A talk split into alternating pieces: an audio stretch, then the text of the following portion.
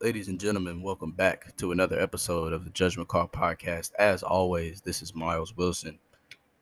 And today we're going to be doing rookie updates. I am doing them in order. So, hey, Bengals fans, nice to talk to you. If you're new here, hello, nice to meet you. Uh, but this is going to be an update on every single pick from the April draft while we're heading into training camp, or really while we head towards the season and as training camp continues.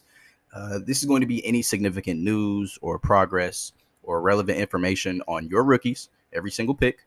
And we're going to go ahead and get into it. Uh, well, first, let me tell you how I'm getting this information. This is not just random me, oh, I like this rookie, I don't like this rookie. This is me looking at interviews, what their teammates are saying about them, what the actual practice film is saying, because a lot of teams upload it on YouTube and you can watch it or go on Twitter and you can watch the film from the practices. That's how I'm compiling all this data, taking the information from coaches, uh, different journalists who are at the practices and their teammates and seeing how the rookies are progressing and how they have been progressing all summer, or at least during the time that they spent with the team.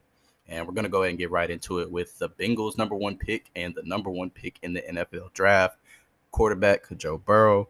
And the number one pick is looking like a number one pick should. Nothing but good room surrounding this, nothing but good news surrounding this kid's name out of camp. Clearly, no one year wonder. Looks like Cincinnati has their franchise guy. Uh, he is excelling in scrimmage in scrimmages. He's dominating team meetings. Uh, the stuff that's coming out of the Bengals camp about Joe Burrow in meetings is absolutely ridiculous. He's so far ahead that the coaches are asking him to slow down. Uh, in team meetings, Zac Taylor will bring something up to the team, and Joe Burrow will have a question or two about something building off of that. He'll be like, "Hey, I've read so far into the playbook that I'm here. Uh, can you tell me about this?" And Zac Taylor will respond saying, "Hey, slow down we're not there yet. We'll be there in a couple of days. That's what you want to hear.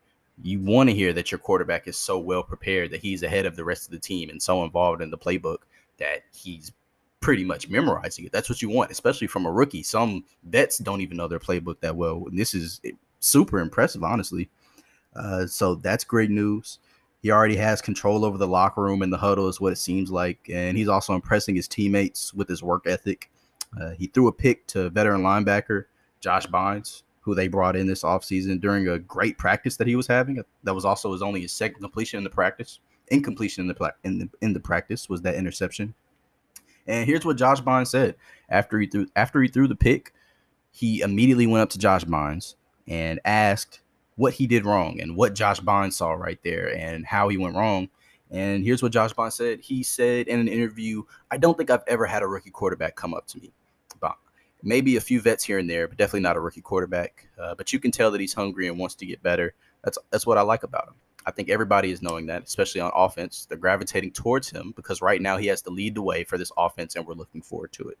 End quote. Burrow is ready. Uh, I'm on. I'm on board. I am on the Burrow train.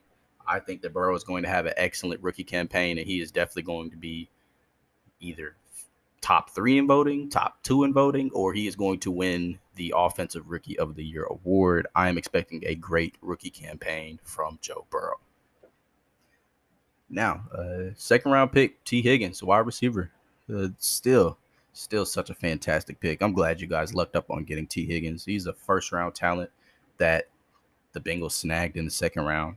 It's just absolutely fantastic. Uh, he hasn't been out on the field much yet. He tweaked his hamstring but he rejoined the team a couple days ago.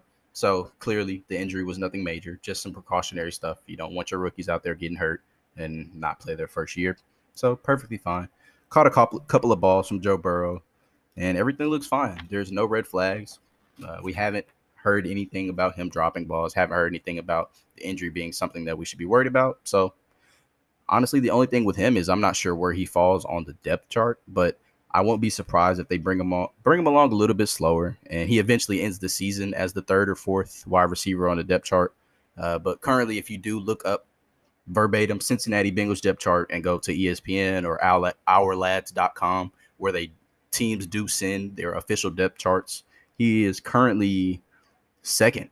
They have AJ Green as wide receiver one as the boundary wide receiver. They have Higgins as wide receiver two as the other boundary receiver, and they have Tyler Boyd in the slot and followed by John Ross, who's hurt, and Auden Tate. So we'll see as the season progresses. But right now, it they are saying, or at least the depth charts online are saying that Higgins will end up as wide receiver two. And if he is, I expect that he'll have a fantastic season. Higgins is really good, super talented. And everything coming out of camp is that Joe Burrow has been putting it on the money where only the receivers can get it. So he's going from Trevor Lawrence in college to Joe Burrow in the pros, and that's that's just lovely if you're a receiver. That's exactly what you want. Uh, on to the next pick, third round linebacker out of Wyoming, Logan Wilson, part of the Hall of New Linebackers since he brought in this offseason. Super smart and polished guy. They knew that what they were getting out of Wyoming. He's smart, he's polished, he watches his film. Great pick. He has admitted since there are no OTAs and no rookie minicamp, there's definitely been a, a difficulty adjusting to the speed of the game and the complexities of the new defensive playbook that he has to learn.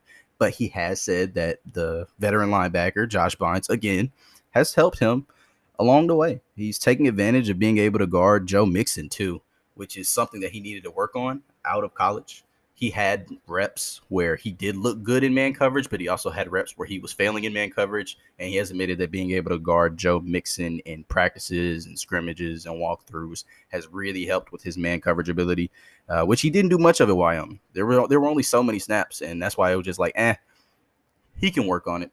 He's good enough covering the run and good enough in zone where the man coverage won't be that big of a responsibility. But he's slowly learning seems like he's figuring out what it takes to be a linebacker in the NFL because he's he's talked really highly about Josh Bynes and how well not well knowledge he is about the playbook and his assignments. And it seems like that's rubbing off on Logan Wilson since Josh Bynes is a 10-year vet. He's figuring out what it takes to be tenured in this league and to be a good linebacker in this league. So that sounds like great news and that he has a great role model. Uh, another linebacker. Next pick is Akeem Davis Gaither and out of Appalachian State. More of the same with with Logan Wilson's. Pretty much the same thing. He had a fast athletic profile, and it seems to be translating just as planned. Uh, he's been rotating out with vets in practices. He's had some good drives. The linebacker battle has allegedly been very intense, and the defensive coordinator Lou Anarumo said they'll all be competing for playtime. So it sounds like great news to me. Iron sharpens iron. I'm a true believer in that and sounds great. It, I'm really happy for the Cincinnati Bengals because last year they were one of the worst defenses in the league, and a large part of that was because they had no linebackers. So it's it, it's really good to hear that their linebacking corps is coming together. Uh, another player, Khalid Kareem, the defensive end out of Notre Dame, if my memory serves me correctly, uh, constantly w- working his way back, or currently working his way back, excuse me, from a shoulder injury that he had in January. Um, he had surgery on it, so he was put on the active non-football injury list on July 28th and will stay there until he is medically clear- cleared. Uh, on the bright side, they did interview him, and he said he models his game after Chandler Jones and Everson Griffen. So hopefully, when he does get back on the roster or when he's back healthy, we will see some of that, or y'all will see some of that. I'm a Lions fan. All right, next pick Hakeem Adeniji, the offensive tackle. He's currently running with the backups at right tackle and the staff was super high on him after the Senior Bowl. They were noted saying that he had great IQ and really good athleticism. They haven't tried him at the guard spot yet, but his versatility has been discussed. But for now, the starting right tackle spot is Bobby Hart's to lose, is what it seems like. He is running with the twos exclusively. So if Bobby Hart doesn't play well this season, it sounds like they'll probably give Adeniji a chance. So that's good news. He doesn't stink. And then Markus Bailey, another linebacker. This is huge news. So if you don't know anything about Markus Bailey, the only reason he was a seventh round pick is because he had was hurt. He had two knee injuries, and great news, he passed his physical and is all clear for the 2020 season. The kid is healthy. People like it's it's crazy to me that people don't know this. I know this because I'm a Michigan fan. I'm from Detroit, so I'm a huge Michigan Wolverines fan, and that means I watch a lot of Big Ten football. I've seen this kid before. This is not a seventh round talent. This is a third, fourth, may possibly second round talent if he never got hurt. This is a very good, very, very good football player, but he had multiple knee injuries, I think to the same knee actually, including one that forced him to miss his senior season. But healthy, this was a captain of the Purdue football team, and he was one of the best linebackers in the Big Ten. And this is a stacked Big Ten with linebackers. He was playing when Devin Bush was playing. Micah Parsons has been touted as a generational talent at linebacker, and he's coming out next year. He he played with all of these guys, uh, so I am really excited to see how all these players come along and end up progressing by week one to see where everybody's at. But uh, it seems like the consensus right now is that all of the Bengals rookies outside of Khalid Kareem, who's dealing with the injury right now, are progressing along pretty well, especially this linebacker corps. It seems like the defensive coordinators and the defensive coaches are really excited about how the linebacker corps is progressing.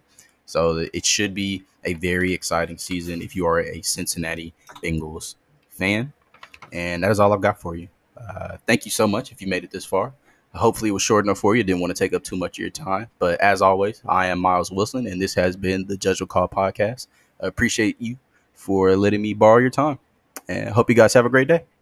I'm out.